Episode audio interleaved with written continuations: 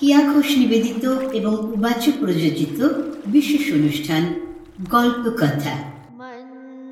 মন্দ ভৃঙ্গ শুনছেন রবীন্দ্রনাথ ঠাকুরের ঘাটের কথা অবলম্বনে ঘাটিদের কথা।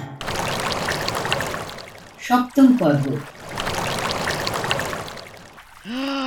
এদিকে মেয়েগুলোর অবস্থা দেখো আট বছর বয়সে বিয়ে দেওয়া। বলি, এটা কেমন কথা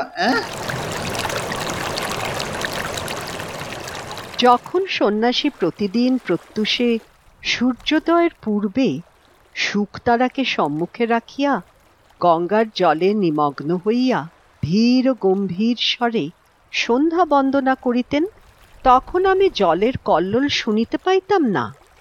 তাহার সেই কণ্ঠস্বর শুনিতে শুনিতে প্রতিদিন গঙ্গার পূর্ব উপকূলের আকাশ রক্তবর্ণ হইয়া উঠিত। মেঘের ধারে ধারে অরুণ রঙের রেখা পড়িত। অন্ধকার যেন বিকাশোন্মুখ কুঁড়ির আবরণ ফুটের মতো ফাটিয়া চারিদিকে নামিয়া পড়িত ও আকাশ সরোবরে উষা কুসুমের লাল আভা অল্প অল্প করিয়া বাহির হইয়া আসিত। আমার মনে হইত যে এই মহাপুরুষ গঙ্গার জলে দাঁড়াইয়া পূর্বের দিকে চাহিয়া যে এক মহা মন্ত্র পাঠ করেন, তাহারই এক একটি শব্দ উচ্চারিত হইতে থাকে আর নিশিথিনীর কুহক ভাঙিয়া যায়। চন্দ্র তারা পশ্চিমে নামিয়া পড়ে। সূর্য পূর্বাকাশে উঠিতে থাকে।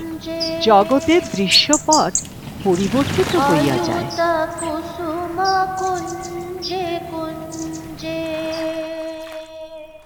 এ কে মায়াবী সজনি পুঞ্জে পুঞ্জে। বকুলয়ুথি জাতি রে। স্নান করিয়া যখন সন্ন্যাসী হোম শিখার ন্যায় তাহার দীর্ঘ শুভ্র পুণ্য তনু লইয়া জল হইতে উঠিতেন তাহার জটাজুট হইতে জল ঝরিয়া পড়িত? তখন নবীন সূর্যকিরণ তাহার সর্বাঙ্গে পড়িয়া প্রতিফলিত হইতে থাকিত। এমন আরও কয়েক মাস কাটিয়া গেল।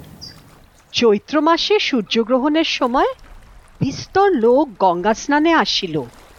বাবলাতলায় মস্ত হাট বসিল। এই উপলক্ষে সন্ন্যাসীকে দেখিবার জন্য লোক সমাগম হইল।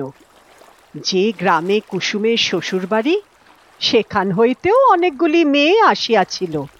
ও কাকা বাবু গা কাল কেমন মেলা দেখলে গা? এবারের মেলা তেমন জমলো নে।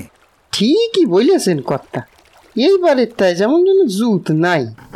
কেমন যেন ভাঙা ভাঙা মরা মরা। এইবারের গের হলে কি সব টেনে নিল নাকি?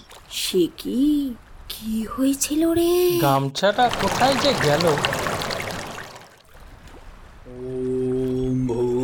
भूर्भुवस्वः तत्सवितुर्वरेण्यहं भर्गो देवत्स ধীমহি ধিয়ো ইয়ো সকালে নঃ আমার ধাপে বসিয়া প্রচোদয়াৎ। সন্ন্যাসী জপ করিতেছিলেন ॐ তাহাকে দেখিয়াই সহসা একজন মেয়ে আর একজনের গা টিপিয়া বলিয়া উঠিল ওলো এই যে আমাদের কুসুমের সোয়ামী না ও মা তাই তো গা এ যে আমাদের চাটুর্যদের বাড়ির ছোট দাদাবা বলো। তার অত দাড়ি ছিল না। আহা তেমনি কপাল তেমনি নাক তেমনি চোখ। সে যেন এতটা লম্বা নয়। আহ সে কি আর আছে? সে কি আর আসবে? কুসুমের কি তেমনি কপাল লো সে এমন একারা ছিল না। এই রূপে এ কথাটার একরূপ নিষ্পত্তি হইয়া গেল, আর উঠিতে পাইল না।